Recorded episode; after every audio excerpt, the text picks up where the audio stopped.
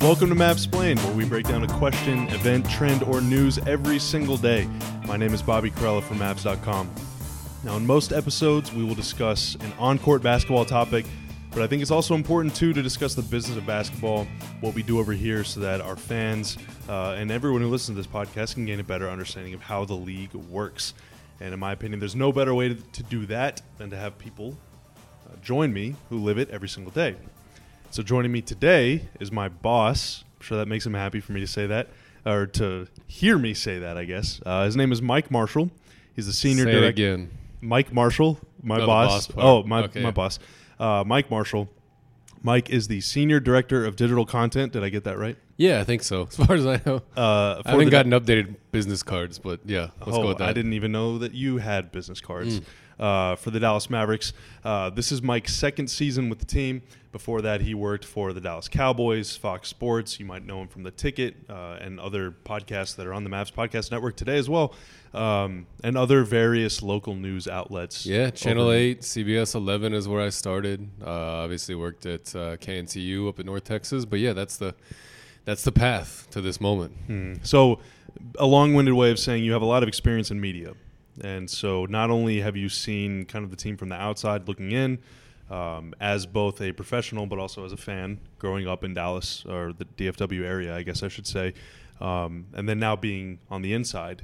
And making that transition is kind of uh, it's an interesting process because it opens your eyes to things that you maybe didn't know were the case before, and we'll talk about that in a little bit. But uh, first, last season being your first season with us was kind of a I don't know ironic, poetic, full circle thing because that was also Dirk's last season with us, and going from essentially assuming overseeing duties of the digital department, including social media and a few other different um, things that you do. It's kind of our job to tell the story of the end of Dirk's career, including 41 21 1 and a lot of other different components to that. Um, but also, it was the arrival of Luka. And so we were kind of in this interesting sort of in between game of saying goodbye to one legend while saying hello to a guy who we hopefully will become the next Dirk, if you will. And so uh, I'm really curious to hear your thoughts on the way that we have approached um, moving on from Dirk this season, talking about Luka, talking about KP. It's like it's almost like if you blink, you might have even forgotten that he was here last year. But it's a very I don't know, it's a very delicate balance. I'm just curious to hear your uh, your thoughts on that shift. Yeah, thanks, Bobby, and thanks for having me on your, your podcast here. It's a very long intro, I'm uh, sorry. No, you're totally fine. Uh, I'll be probably hosting some of these, and I'm excited to see where this podcast goes. Uh, number one, but to answer your question, um, last season was such a it's not a it's not a burden whenever one of the greatest players ever retires, but it's a responsibility, right? It's a responsibility to tell that story correctly, to tell it with compassion, to tell it accurately, um, and to tell it from A to Z all the way.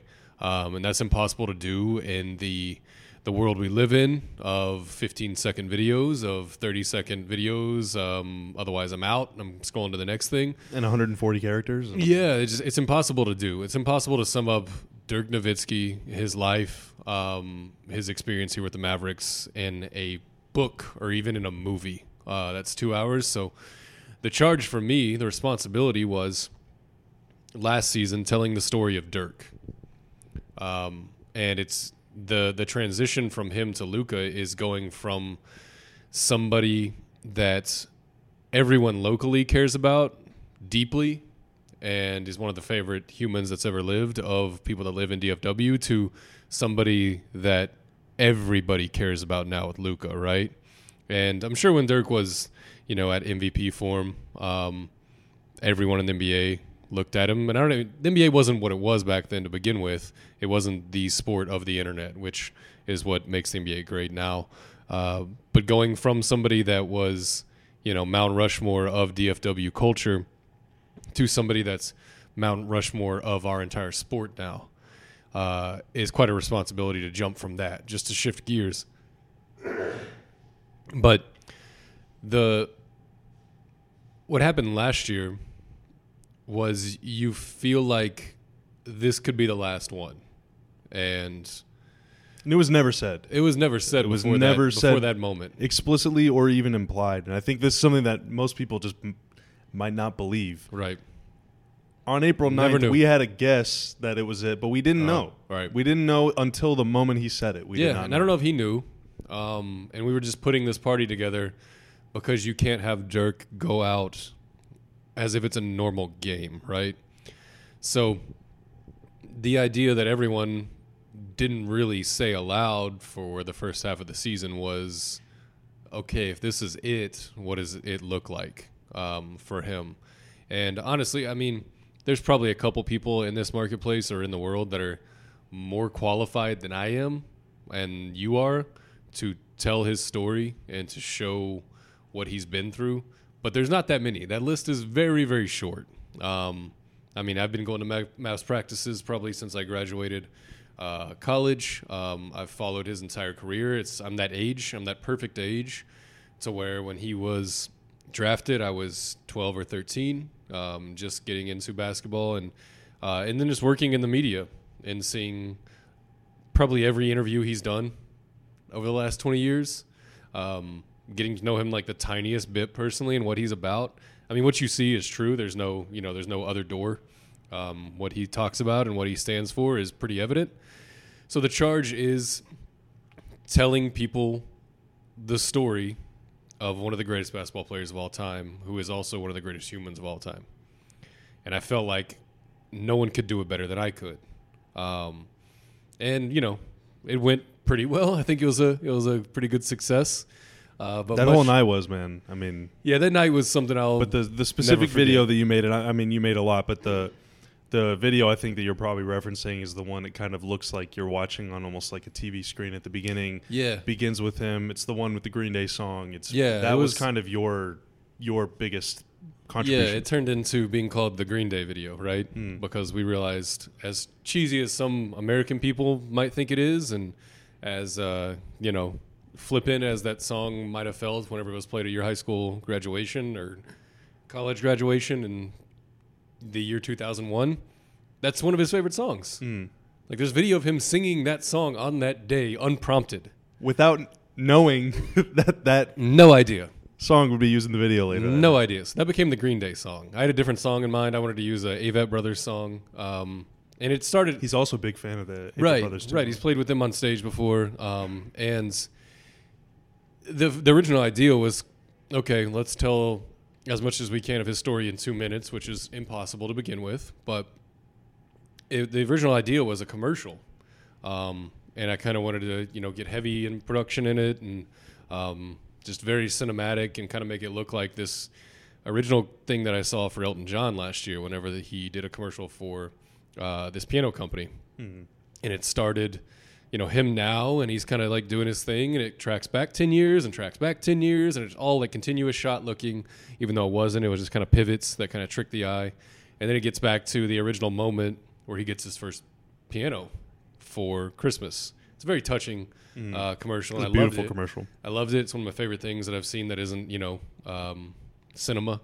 But uh, I wanted to do that with Dirk, and you know, we had some companies involved, and um, it just never came together. The timeline started getting more, more, more shrunk and compact, and it just never came together. But uh, so I wanted to do the best I could to replicate that, right? Which is start at the even. I wanted to start with him and Holger even before he came over, and then you realize you run out of time, and you start thinking about what do Mavericks fans, most of them, know about him. So you start at the airport. You started him with his with that haircut, and Donnie uh, and Big Don at the airport, uh, pushing the cart, the luggage cart, right, to get all his stuff off the plane. Mm. And so once you start, and to me, every you know creative person or someone that makes long form things, cutting things out is so painful. And when it's Dirk, it's it's tenfold, right? Mm. Like I didn't get. There's awesome footage of him and Holger practicing together, just goofing around in Germany in this like little wooden court that like everything's for some reason wood paneled, and it just looks like you know it's it gets you into what a happy kid he was, how much he loved basketball, and what his life was about so quickly. But you got to start where your audience is going to start, which is they probably watched that on CBS 11 or WFAA or if Fox was around back then, they probably watched him get off that plane on the six o'clock news. So I started there. Oh my God. yeah. What if What, what we got? what have we done? right. So I don't know. We could talk all night about 41 21 1 um, in the Green Day video, but the transition to me is it's not that different in terms of scope of coverage, but the main point is you're trying to the audience is different. Everybody's watching Luka. It's not a secret anymore. No. I mean, it kind of was last year. Like, me and you used to look at each other and talk to people inside the organization and be like, y'all know what's happening, right? Mm. Like, you see the, you see the water boiling. Um, and now every, I mean, games he's not even in on ESPN, they're talking about him in the MVP race. Um, NBA TV does segments that they lead with, what's next for Luka Doncic, you know? Um, and last year it was more, last year he was kind of doing a uh, writing a book for your friends basically. The the people in Germany that follow his career closely the fans around the United States but mainly the people inside of the 635 loop. Yep. let's be honest DFW people that grew up with him people that knew the story people that if I showed them one photo from this one moment they'd go oh my god this game 6 you know that's this moment that's this moment um, that's 30k things that just ring uh, a bell inside of your your just um, your mental brain pan, and you'll never forget those moments. So it's broadcasting, it's writing a book for your friends, and now this year it's writing a book that everybody For the entire enjoy. world. Yeah, yeah. I mean, literally the entire world. Mhm. Um, our games are early on weekends for a reason, um, like the 4 p.m. game tomorrow. Um, so, and not knowing Luka as much, um, as obviously we knew Dirk after 20 years, and we shouldn't know him as well as we know somebody for 20 years. Mm. Uh, let me set that out there. And I don't think it's that he doesn't like talking to media or whatever it is. It's just he hasn't been here 20 years, and he's 20 years old. Yeah. If you interviewed me at 20 years old, I would sound like the dumbest person alive. I might still, but um, so you're trying to create content. For me, in the content creation area, it's going from doing something to impress your friends and people that'll really, really get an emotional reaction out of it. So anybody on the face can watch this and say, "Oh my God, that guy's incredible! I need to see that guy." So that's the charge. That's the responsibility for me. Is and it's so cool to me. I had a long conversation with. Uh, our fantastic uh, videographer uh, Jonathan Lim. I think we were in Phoenix, and we were talking about this job and you know why I think what he does is so important and um, how it all makes sense to me, how I all place it. And I told him there's gonna be there's a kid that's five years old out there, and Luka Doncic is gonna be his favorite player, and that's our job to make him his favorite player.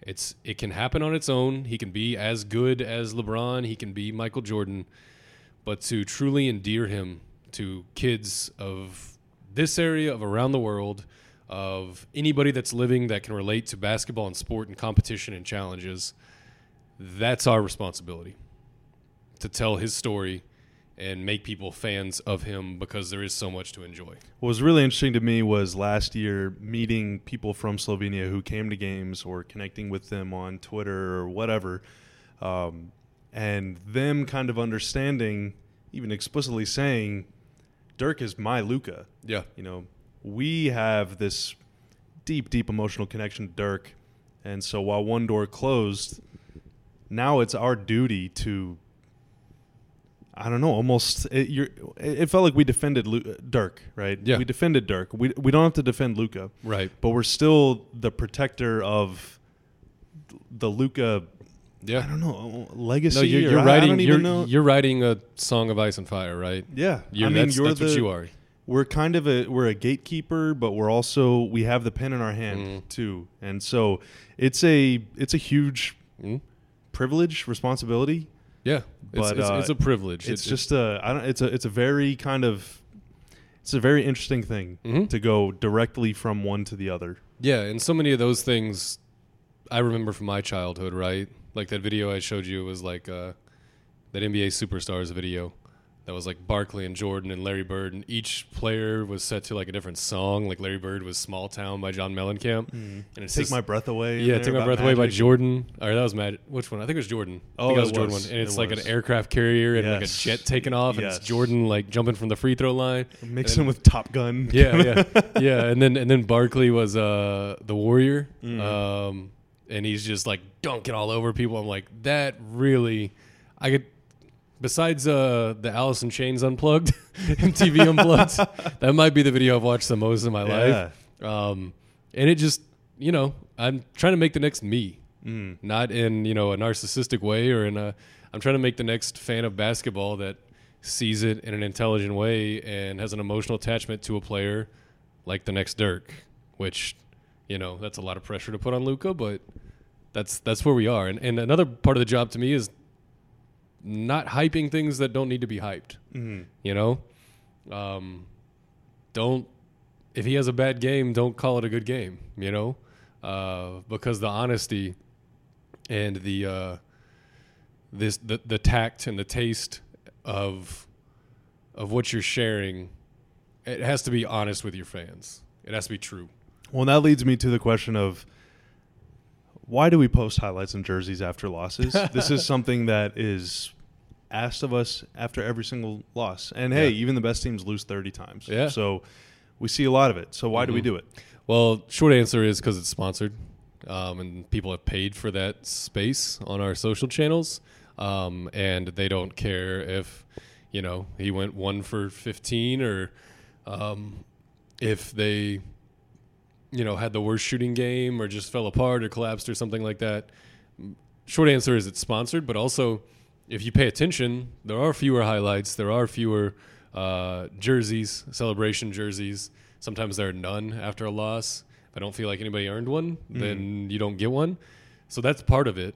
Is it's there, it exists because it's sponsored, but also it exists in a loss because I'm always going to celebrate our players. Always. Like if they do something great, like a 30 point triple double and a loss for Luka, I'm going to celebrate him. So you know, like there is still a light, even though you feel like you're down, like last year, um, where the season just got really long and you know uh, we didn't really have the pieces after the trade. You know, we dumped all these assets into KP, and KP's not playing. So what does it look like on court? It looks like not, Not great good. basketball. Yeah. You know, Yeah. and Luka's having to fight through it a lot and be a one man band, one on five, a lot of a lot of the nights. But um, short answer, it's sponsored. That's why it exists.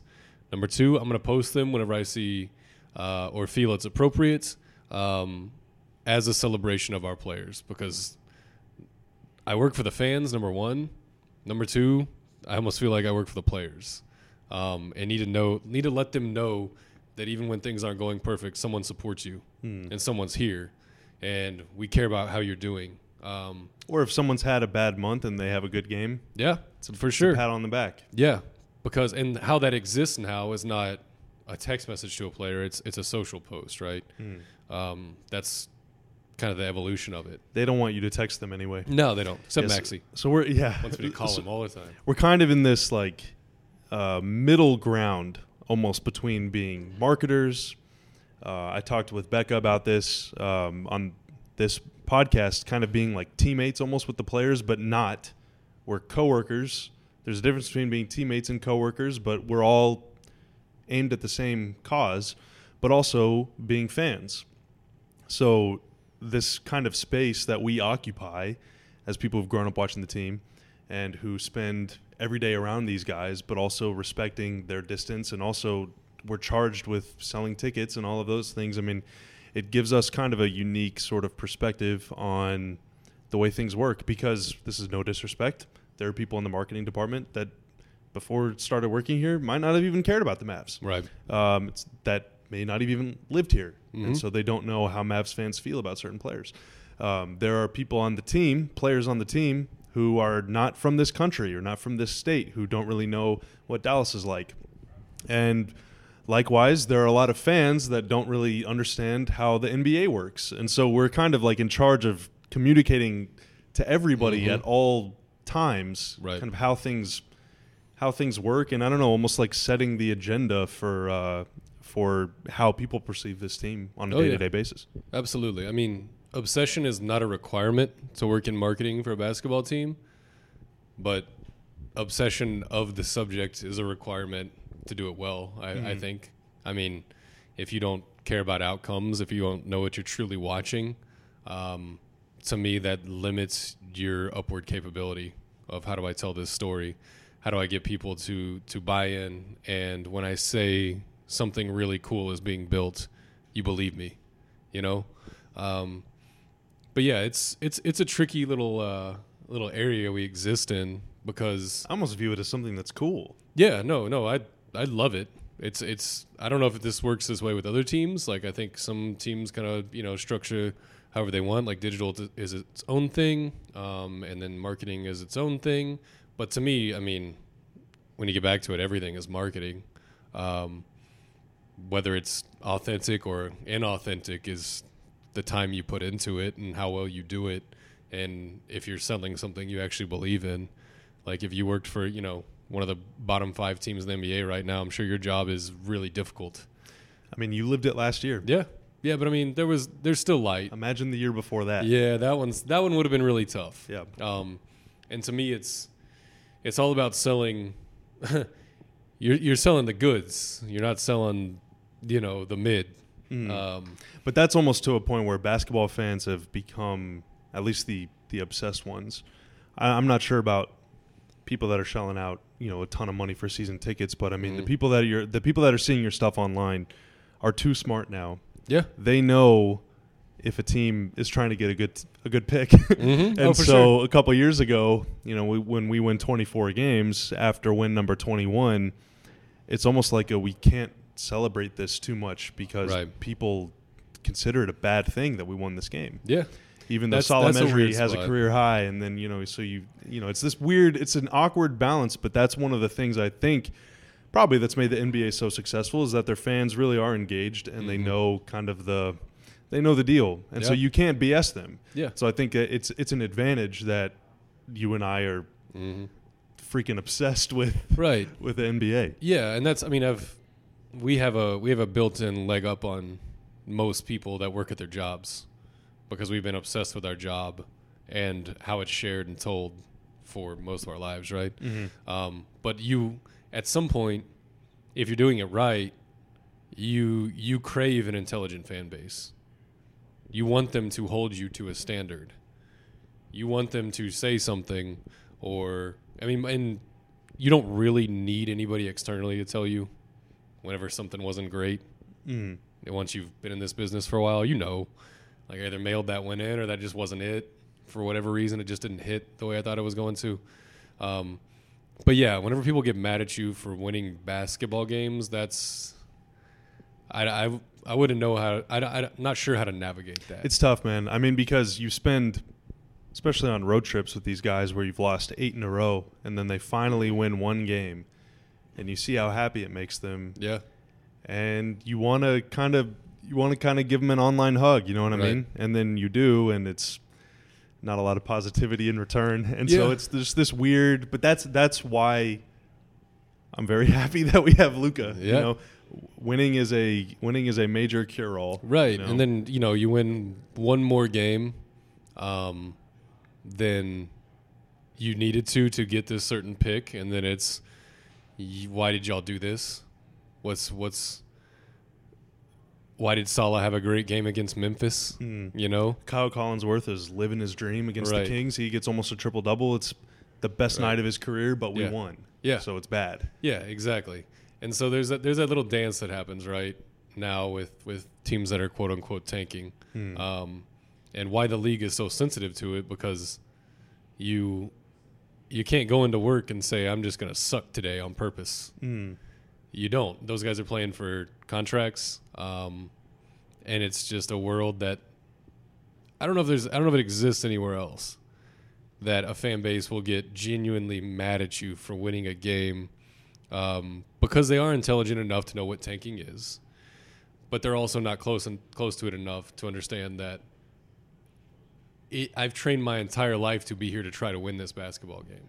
And if I'm as bad as you want me to be, I won't have a job next year. Yeah, You know, Yeah. so it's it's tough, but I, I'm glad that we don't have to be there anymore. Basically, yeah. is the no, getting getting out of that is is uh is very important because you can't do that for too long. Otherwise, it's a losing culture. Yeah, at that and- point. and then your fans are resigned to it, and you Yeah. lose passion, and that's what drives not only interest in the team, but also just the industry as a whole. Yeah. Um, so one of your big charges this season, uh, every every year is kind of a different approach. I mean, marketing slogans change. Every every jersey changes. You know, I mean, all this stuff. Every year in the NBA is kind of its own um, life cycle. And this season, uh, probably the biggest outward facing change, aside from the city jerseys for whatever, you know, everyone has an opinion about that, is um, on Instagram and Twitter, the game day posters. Mhm. Every single game starting in preseason, uh, in addition to three things to know, which is a, a unique thing, and there's a couple of the unique things to every game, but uh, the poster, the Mhm. tune in shows you what Yep. time, who we're playing, where you can watch it, how you can listen, all that stuff. Uh, it is a unique graphic image for every single game, and it's tied kind of into a larger philosophy of every game is its own story. Right. But uh, generally, I guess, I mean, could you take me through the process, not note for note, but how do you how do you do it? Yeah. Why did you decide to do it? How do you make it? And uh, why are we turning every game into a story? Why does that matter? Yeah. Um, I guess I'll start with like why I started doing it. Well, we have these things called um, tune-ins, right? Which before I even started here, they were they were sponsored. You'll see a you'll see a Ford logo sponsored by North Texas Ford dealers, and so it's trying to get the fan to the average NBA fan, average Mavericks fan, to recognize and stop down and take note that the game is happening this evening, and here's how I watch it right? Very smart, very effective, just reminder, calendar reminder type thing. Um, and so we did those last year, and I, they were they were video based, and I thought they were really good and they were really fun, and it just wasn't getting the reactions. You know, it just wasn't getting engagement online. People weren't. They just if they know you're selling them something, which for home games you definitely are. You're posting it with a ticket message, right? Um, they want more. They want more in the value meal, right? Than just hashtag yeah, ad. yeah. Than just like a 15 second video of you know the last game's plays or something like that. Um, so the video wasn't really doing it last year, and all through last year, I said I'm going to change these, and I don't know exactly how. Um, and I had an idea of what if we made like a post game poster for each game, uh, just kind of a reaction to what has happened. And you realize if you if I wanted to make something to my standards that I would want to look at and would really get my imagination kind of going, um, it would take two to three hours. And just think about last night. I mean, the game goes till twelve thirty, and then I'm up till three making a post game poster. And no one's even online then. Anyways. Yeah, the turnaround just didn't make sense. Um, so I knew there was something cool to be had there. Um, and that's how most of these happen. You just write down a dumb idea or a whimsical idea and um, find a home for it when you can. You know, you, uh, you you store up all the goods, and then whenever you can disperse them, you use them uh, as you see fit. But the posters in specific, the the preseason was kind of the test for it. Um, and I, honestly, I'm not a graphic designer. Like I did TV shows. I did all the Dallas Cowboys TV, TV shows. I did an independent TV show that was on uh, on a local station for three years. Um, I worked at Channel Eight. You know, that's my background. But I started getting dangerous enough in Photoshop, and I feel like the one of the, the the main thing, maybe the only thing that makes me good at my job and good in this industry is I'm a very good curator. I know what looks good. I know why it's good, and I can tell you, um, this is the good stuff. That's noise, right? Just separating it. Uh, so think about when we go to a museum and the person's showing you only these ten things because they think those are the best, um, or the things they even keep in there to begin with. Um, There's someone that controls that. That's that's one of my skills that I don't know where it came from. I don't know if it's just being very picky. you just uh, have taste. Yeah, taste With a Good capital taste. T. Good taste. Yeah. Uh, much like charm is one of those things we don't talk about anymore, right? Mm. Um, you don't realize why you are so attached to this celebrity tastemaker or something like that. Why you follow this podcast? It's because that person has good taste, right? Or they're charming. Um, those are two things that I swear that's something like my, my dad's era used to talk about all the time, right? Uh, oh, he's got he's got excellent taste in music. Like Hmm. that was like a quality that people would love. Um, or you know, oh, just- everybody has good taste in music. yeah, he's just well, yeah. We can talk about that other time, but um, uh, or it's just oh, he's he's just kind of charming, you know, charming. Like that's how you would describe people of that generation. And I've always thought like that's really cool. Like that works in so many situations, right? If I have good taste in movies, good taste in music, good taste in art, good taste in in in digital, that's gonna help me at some level. And so, more than anything, I've I've wanted to find things that I have deemed as in good taste and figure out how to do them. Because I, I will spend four or five hours trying to figure out how to do a stupid little thing that no one will ever notice. Um, and just reverse engineer. I don't it. think that's taste. I think that's like insanity. Yeah, that's that's probably maniacal, but long long way of saying I, I'm not a graphic designer. I'm not professionally trained. I don't. Uh, I don't know the the the five rules of graphic design, and that's probably better. You know what I mean Yep. for for posters because I can I can jump into any realm. Okay, I want this one to look like a concert poster. Okay, I want this one to look like a travel poster for Detroit. I want this one to look like you know something from New Orleans that no one's ever seen, and so it's almost. Uh, have you seen? I'm sure you've seen Deadpool, right? Uh, yes. okay, so Did not expect you The- to ask me about that movie, but the yeah. origin story that they get only to, one. I haven't seen Deadpool two. Does that matter? No, it doesn't. Okay. I don't think so. Uh, but the origin story, right, is he gets forced in. They make they make that guy because they force him into like a tank of like no oxygen or so low oxygen that his body evolves in such a quick way Hmm. um, to survive. So he can, you know, he's super strong. He can survive without oxygen. He's like uh, his body just makes this quantum leap, and that's kind of what these are for me. Like it's a crash course in graphic designing, um, and just sharpening that knife over and over and over. And I know I have another one two days from now. I know I have another one three days from now. There's going to be 86, 87 plus of them. So I, I'm going to make myself be good at graphic design. Mm. And I started out doing vintage posters, um, and a lot of them still are. But uh, because if you find something that somebody made in 1980, even if it's the coolest thing for that time, I can figure out how to make that, right? Mhm. With the tools we have nowadays, I can mimic it in some way, reverse engineer it, take it apart, put it back together. It's like an old engine or an old whatever, old train, right? You could, if it's old enough and you have advanced technology enough, you could take it apart and put it back together. Um, so that's how I looked at those, and I started making older ones. And uh, I think the first one I did was the Tulsa one. Um, It was like an oil well or something. yeah, there's this uh, statue in Tulsa. It's called uh, the Golden Driller. So their minor league baseball team, I think, is the Tulsa Drillers. Mm-hmm. So a lot of it, half the work is research, right? So if it's a road game, you look up, okay, Tulsa. What's interesting about Tulsa? You might say nothing. Um, I wouldn't. yeah, but then you like, okay, what are landmarks in Tulsa? What is Tulsa really about? Okay, there's there's oil. It's um, you know a lot of stockyard uh, signage and stuff like that. And then I find that golden driller statue, and I'm like, oh boy, what is this? and it's just weird enough. You know what I mean? And I Mm. was like, what if we put a Boban jersey on it? Like, how cool would that? And then you just kind of play with some of the elements and make them, you know, uh, mavericky, and you got a poster that looks really cool. And so that was more of like a mimic. A lot of the early ones were just like kind of mimics, right? I would take something and I would kind of just put it on its side a little bit, put it back up, uh, straight up and down, and then there you go. There's a Mavericks version of it. Now, what I'm starting to do is just completely new builds.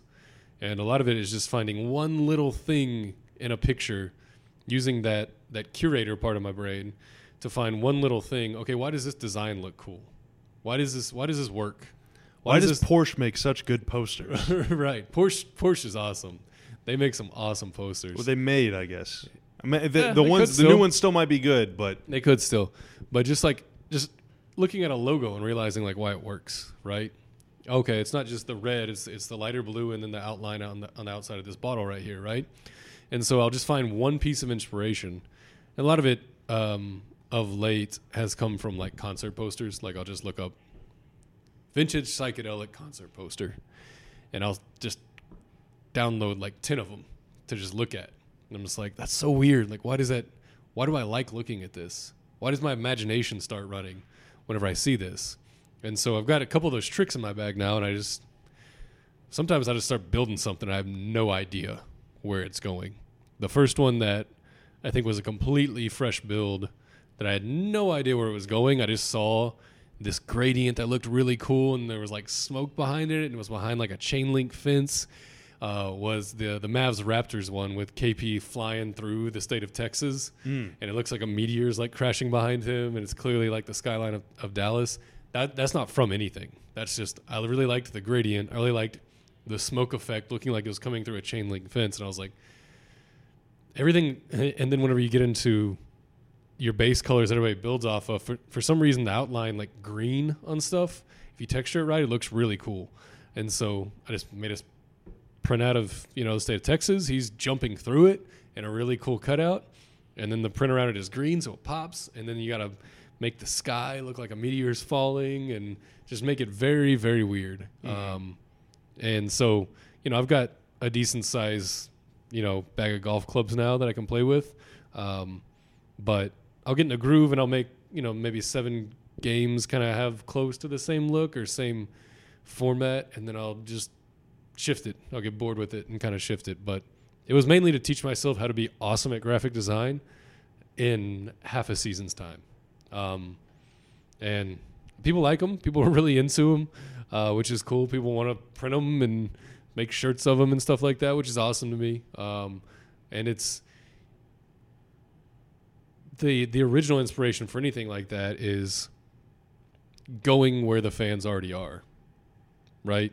If I know you would enjoy this, or if I know you already like this, if you like artwork like this, if this is something that always sticks in your brain, like the um, the '77 Talking Heads cover that I did for Luka, I was Mhm. like, it's just built in. It just makes sense, right?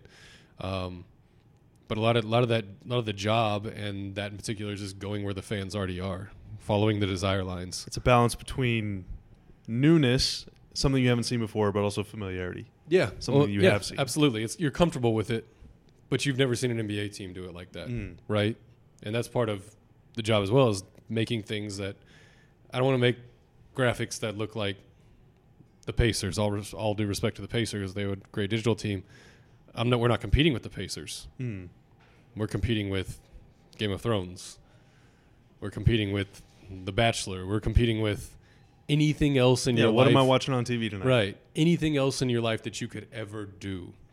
But if you see this one little clip on Twitter, this little frame of this one thing that looks so insane, and it gets your imagination running, you're like, yeah, Luka is a superhero. Look at him being a superhero right there. You know? Well, they've been very cool, Thanks. but uh, I'm sad to say we're probably gonna have to do something new next season. So, no, they're, they're, they're good. They're good. They're good enough gonna, to. gonna keep gonna keep doing them. Yeah, I think I'm gonna keep doing. it. I might split them with somebody because Mm. honestly, it's some nights are like just sitting down at 10 p.m. and trying to get one done by like 2 a.m. Mm. Um, might split them with somebody and let somebody take them for a month, and then I do the next month or something like that.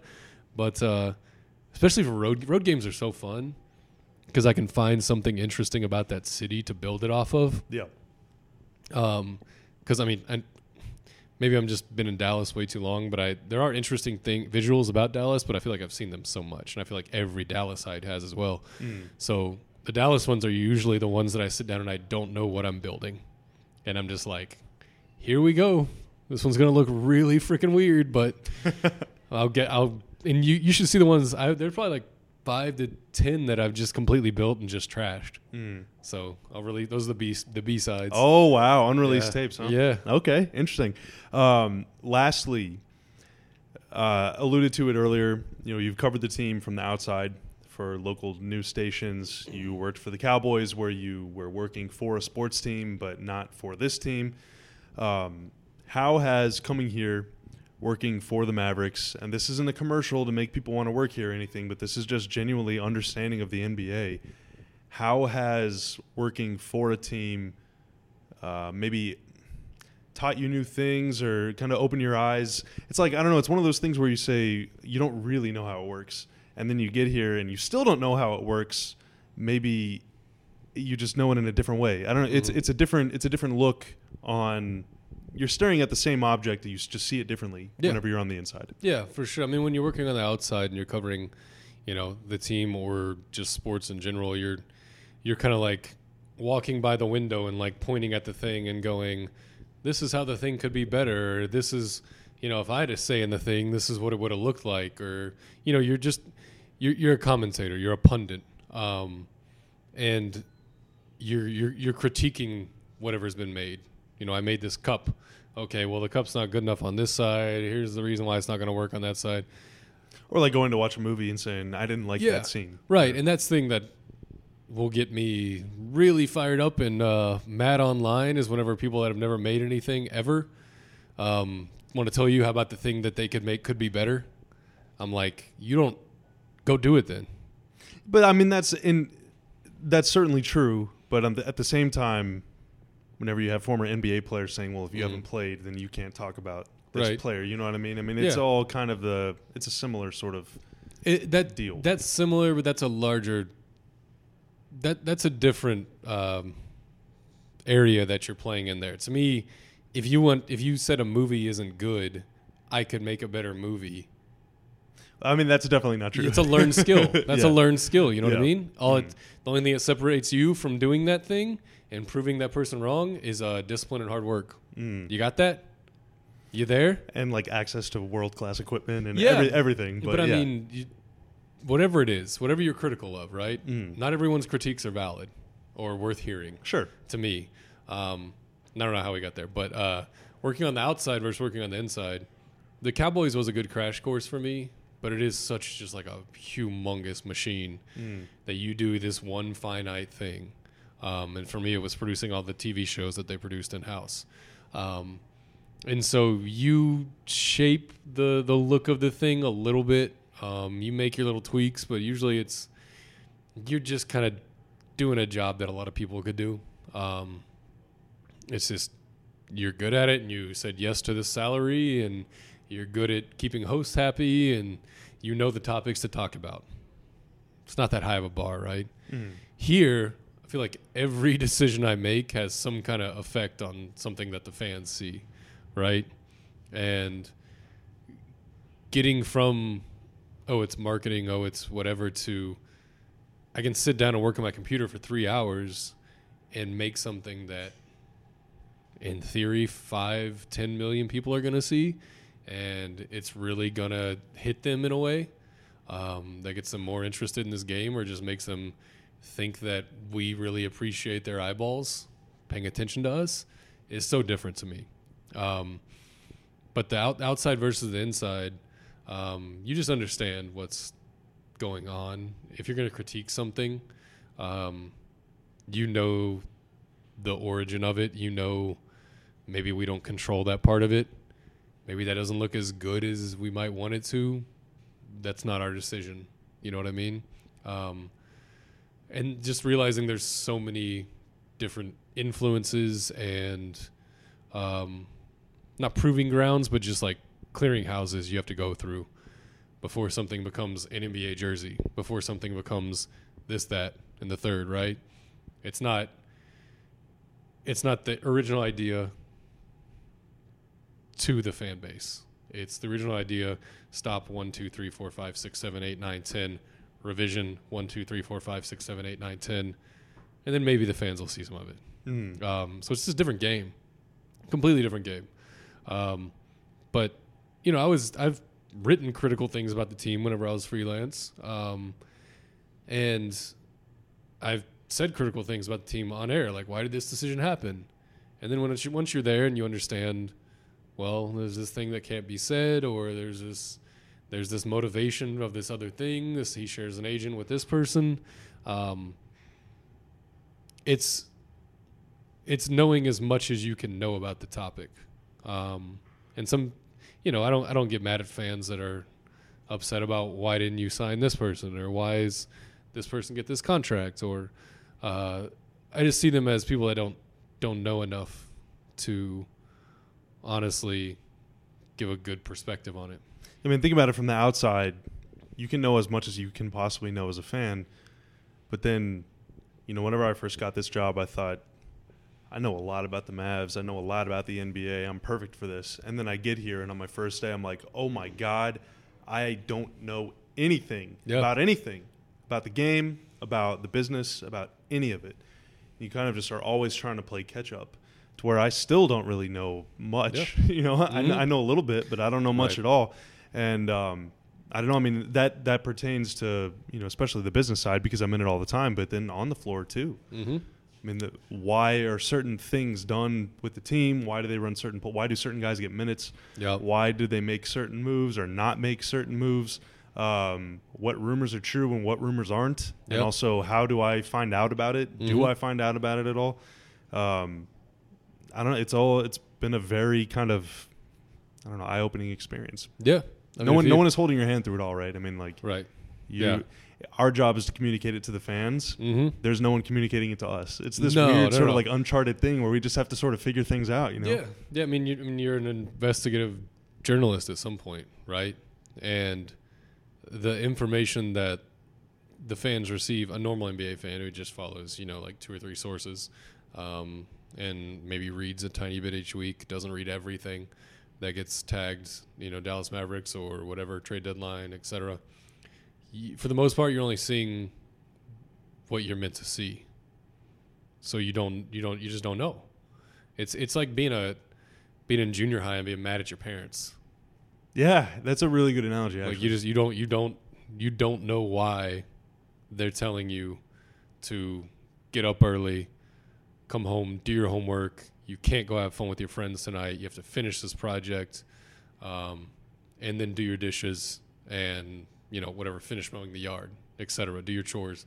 It's because you know they're instilling discipline in you, but you don't realize that at that point. yeah, You know what I mean? Because if you are lazy, if you don't have drive, if you don't have good, you know, um, work hygiene, work ethic, etc., your life's going to be very hard for you. mm, It's you're probably going to wash out of some jobs, and then you're going to get set back. Um, so it's the same thing. It's not understanding the motivations behind that your parents, i.e., the team, have, um, and just truly knowing whenever you're in it, and you do this day to day. Everybody is doing the absolute best they can at all times. at all times, and they're being judged in a very public way at all times. Oh, yeah. So if something doesn't work out, if a season doesn't work out, if you know the Knicks think they're they expect you to make the playoffs this year, like all those people, they might not be the have judging by their record over the last couple years, they might not have the best tact Mm, at getting to the playoffs, but they all truly believe and they all are truly motivated to do the best they can. No one's bailing it in. This is professional sports. mm, This is the show. Like this is show business. No one's mailing it in. yeah, Everyone believes they're doing the best they can. If they aren't, it's because someone else is doing it better than them. And that shows up on record, win a loss. more record. local example: the Mavs win 24 games in a season, and Harrison Barnes still works on his game for two hours after every practice, and having to sit there and watch him because I'm waiting to interview him for something, and I'm sitting in this room watching him work one on one for with Sham for literally an hour and a half, Mhm. and I'm like, please just finish. The game tomorrow doesn't matter. Well, Right. it doesn't matter to me, but it means everything to him Yeah. you know and that's kind of the i don't know it's kind of this weird thing where to them the game is all that matters Yeah. It's And- experiencing something versus just seeing it three times a week. mm. right? Just going to practice and seeing, you know, Maxi and Dwight and seeing how often they're next door and realizing those guys, like whatever you do, whatever you're obsessed with or maniacal about or psychotic about in terms of, it doesn't need to be athletics, it's just whatever. They do that, they're, they are that way to their job and they love it. Sometimes probably hate it. Um, but they are just extremely diligent, hard workers. That's why they're here. Mm. It's not 4A basketball. Like it's not just the person that happens to be in the room, the the tall kid. yeah Like that's not how it works. There are plenty of other leagues There are whatever, uh, so 15 players in each team times 30. There's 500 players in the league, whatever. They are the best at what they do for a reason. Um, it's not late 90s basketball where you can just go one on one and you don't got to be in shape and you can play one into the court. And um, it is a complete game now and it is a cerebral game. And every single decision that you make is scrutinized. Yeah. I mean, every single one by Yeah. your own fans. And this isn't taking shots at anybody, but I mean, mistakes are way over magnified Oh, yeah. today. Yeah. Well, and you just you, you just follow whatever the camera falls, which follows, which is the ball. Mm. So you don't see the 15 seconds of hand checking and feet movement and banging your body into somebody else that Dwight and Maxi do for an entire defensive possession just to get one rebound. That One might not even come to their side. No, it could, it could it could be short and it could just go wide, and you're just like, uh, okay. But for them to, it's almost it, their jobs to me are like a center in football. I know I'm about to get hit by another person on every single snap, and before that, I have to call out this blocking scheme to tell the other people around me to hit another person with their body in an organized way, Mm. and it's gonna hurt and I'm gonna get bruised, and I could probably break a finger, dislocate my elbow, Or rupture your Achilles. yeah, rupture your Achilles. Every single moment that I'm doing this, but I'm doing the grunt work, and I'm the best at doing the grunt work. Um, now there are, there are other players. I mean, Luka's completely different, right? He's really good at these things, the things he does. But the guys that really like open my eyes from being at every single practice and watching the game from an angle that's not a TV screen, you know, it's Dodo, it's it's Dwight, it's Maxi, um, it's, it's even Boban whenever he's out there, just willing himself up and to sprint up and down the court as a seven three human. Um, it's KP willing to stand underneath the basket and like lunge his body into somebody else. And they're trying to posterize him. You know, it's the guys that probably aren't gonna you know rank in the top hundred in the NBA in three point percentage, or you know get all the glory or get All Star votes, but you do it because you really love the game. It pays well, but you're doing the grunt work. You're shoveling dirt every possession, and you hope there's like this mound of dirt at the end of the game that you can stand on top of and say, "I won the game because I did all the dirty work." But effort is a thing in the NBA that can. I mean, the Heat are like a really good example to me of I don't know if they ever have the most talented team on the court, but they are going to kick your ass every possession because they are psychopaths. About That's it. their culture. That's what they do. That's one thing that I've learned probably more than anything. I mean, there's been I'm, I've learned a lot, and I still have a lot more to learn. But maybe the biggest thing that I just either ignored altogether or didn't know as much about before was just the value of personalities hmm and how impactful. And I mean, just think about it. If if you work in an office environment or if you work with other people wherever it is, if there's someone in there that you don't like or that is either too headstrong or maybe is in it for themselves, uh, Mhm. bad team player. I mean, it has a it's a it has a toxic effect on you Yep. every day. I mean, it's not. It might only, you know, bear itself out in in the big moments whenever big decisions are made in the fourth quarter, or if you're at an office job, if you have a big presentation or something, it falls apart. But that sort of just wearing you down every single day has a negative impact on your life, and seeing that play out in a locker room of 15 players where every single player is under the spotlight, under the microscope all the time, it just really has kind of opened my eyes to the value of having people with positive outlooks who understand their place and are okay with it and are willing to be a cheerleader if they have to, Yeah. um, be supportive, be uplifting, set the tone. Uh, the value of JJ Barea, even if he doesn't play, coaching guys hmm um, and buying into that and understanding that even though he wants to be on the floor and he probably hates that he doesn't play and he probably hates Rick that he doesn't play, but he's still going to do everything that he can to make sure that Luka is a superstar. hmm And that is where a couple years ago there was this big kind of gap between what uh, some fans thought and what was really the truth about someone like Wesley Matthews yeah. or numerous other guys, Dwight Powell, even. I Mhm. mean, guys that are in it for the right reasons. Um, you can't put a price tag on that because that is as in, infectious in a good way as negativity is in a harmful way. Yeah, and I think the Clippers are probably going through that right now, right? Where their hardest working players aren't their best players, or don't you know get the most shine, and that's causing issues. I'm sure they work hard, but it's just in a, a different.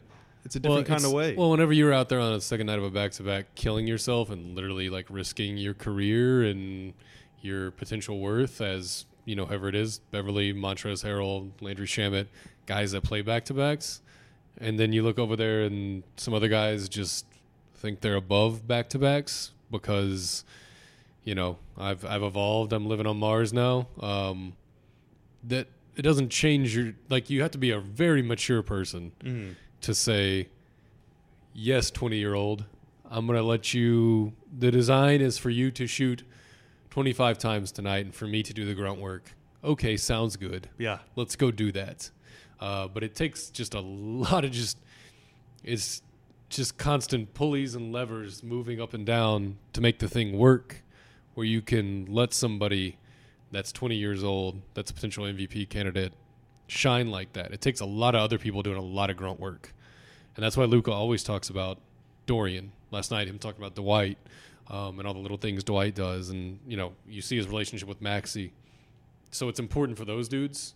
And I think that's what's probably falling apart with the Clippers is uh, it's important for the star, the person that's on the marquee, to let the other people know that are the set designers and building things and the Maxis and the Dorians, let them know how much you appreciate them publicly as well. Mhm. You need to let those people know um, because none of it works. You can go out there and shoot 25 times, and if you didn't get a good screen, if you didn't, you know, if KP didn't bounce out to the uh, three point line in the right way, like it doesn't matter. None of it matters. It's just you running around trying to be Allen Iverson. Um, so, to that part of the team and everybody being comfortable with their roles and accepting it and being not only comfortable with it, positive about it. Mm. And it's not always that way. It's not always that way. Everyone No. has bad days. It happens. And so you, you can grind on you. It can be something that's a small issue that you notice in one game, and then literally a month later, it really pisses you off. Yeah, you know but I mean? as you always say, you got to have people who recognize that, you know, they keep the main thing the main thing. Yeah. Right. the main thing is always the main buy-in. thing here. Yeah. Yeah, if you're not if you're not winning, it doesn't matter how you did it. Mm. You know, no one no one's gonna look back and go, yeah, well, he wasn't really feeling it that night, so we lost, and you know, game six, the first round. It doesn't matter. The main thing is not the main thing. It, none of it matters. And to that same end, if you do win, it doesn't matter how you did it. Yeah, That's the ultimate nirvana stage of being a team. And that's one thing that I just never really understood. Like, Dirk would have a bad game, but they would win. I'd kind of feel conflicted about it as a fan, being like, well, I wish Dirk would have scored 30. no, And then Dirk scores 30 and they lose. And I'm like, well, I wish they would have won. yeah, Sometimes that's the difference. I Mhm. mean, sometimes you need Dirk to concede to Devin Harris. Yeah. Sometimes you need Luka to give it up a couple extra times to Tim. yeah, Are your stars okay with it? And are your role players okay Mhm. with it? yeah. And that's that's a really difficult thing for a coach. Um, and I think we have probably four or five people that focus on that all the time now, uh, with DK and Casey and you know Stephen Silas. Jamahl Mosley's and very- Mose Very is perfect at at that it. sort of thing. Yeah. You gotta you can't all be bad cop, right? You can't have Mm. or you can't have one bad cop. Um, like I'm sure it was in the NBA for a really long time, and probably why, you know, people just got burnt out or whatever it is. It was it was probably a lot of luck, honestly, and like personality management and just uh, these guys are so good that their talent's can overcome, you know, five of them being disgruntled. Uh, if there's one coach or if coaching staffs, I don't know how you do it if the coaching staff is smaller. Like I don't know how they used to do it. I have Yeah. no idea. I don't know. But you need you can't all be bad cops, right? You can't all be You can't all be milk drinkers either. right. I mean, that's yeah. the thing. Recognizing Yeah. the balance is just on all levels Yeah. ownership, coaching, players, support staff. Mhm. You have to, and, and understanding all of that without even caring about the personal politics of it all, but understanding the value of a structure Yeah. and the value of personality selection and, and that component of a team is something that you you just can't understand unless you see it. hmm You can't communicate it, even if you do see it. and you definitely as a as a fan, I mean, you you can't realize it because you just don't. You're incapable of Yeah. seeing that sort of thing because all you see is what happens on TV. Mhm. When really, what happens in the NBA is all about what happens when there are no cameras, Oh yeah, when no one is allowed. yeah, and keep keeping the game fun is one of the things that people don't realize, right? Mm. you might love. I mean, I love basketball as much as probably anybody on this earth, but 55 games into a 82 game season, and it's just why do we play as many games? I can't get motivated today to come into work. Keeping the game fun and keeping work environments fun and letting Keeping people know- competitive spirit high. yeah, and letting people know they're appreciated. There was a story about uh, I think it was Dan Patrick back in like his early days at ESPN, where they would ask him to come in on his off days. Um, you know, he would do whatever, four sports centers. You know, the six and the eight and the whatever. He'd work four days a week, and they would ask him to come in like a fifth and sixth day. Um, and he's like, "Why? I'm not. Do you expect me to work this day?" And it's like, "No, we just we just need somebody to keep the work work area fun. Like we need someone to keep camaraderie up and just keep everybody laughing, keep everybody, everybody talking, communicating. Um, Sounds like a Boban to me. yeah, that's that's a Boban. Well, that's you know, a lot of dudes are like that on this team now, right? Um, but it's somebody to keep you from making it a grind, so you don't feel like this is taking something out of you. Um, and that's just something in every industry you can use. Like, you get so focused in on your work, you forget to like manage people, manage personalities, and keep it fun, and look up and go, "Holy crap, we work in basketball!" Like, you know, that's that's one of the things that advice I'd give to anybody. Yeah, Keep it fun. it's good stuff, man. Is there anything? Uh, this one pretty long. Is there anything Yeah. that you want to say? Any last words? Any uh, any final takes? Parting shots? Hot takes? no, um, insults? yeah, just you, just Oh. your whole thing, Well, all your crap. I don't know if I'm going to air this episode. Then. no, no. I mean, no. I'm, I really enjoy my job. Um, I do see it as a privilege to make the next generation of, of Luka fans and make the you know the last generation of Dirk fans uh, feel like their time was extremely well spent, and it's they wouldn't have done it any other way. Um, and I think we did that pretty well last season. Um, that was about as cool as a year or a night or a final two three days. Those that two two days between uh, two three days between uh, the seventh and the Spurs game was insane. Something I'll never forget. Yeah, So that was. It feels simultaneously like, uh, like it was yesterday and ten years ago, and it feels forever ago. yeah, But yeah, I would just you know when you see something that gets made or whenever you uh, need to go negative online because you feel like that's what online performance is about or just whatever in your life that you have the you you have a choice. You have a choice. You don't have to say anything. You don't have to comment. And always keep in the back of your mind that this person behind this, whoever made this, whatever's happening, they're doing the absolute best they can. You know? And it's not to the extent of, and I think it is good advice whenever people talk about, um, you know, you never know what someone else is going through. mm, That's fine. To me, it's more of a, a practical application of this person is doing the absolute best they can.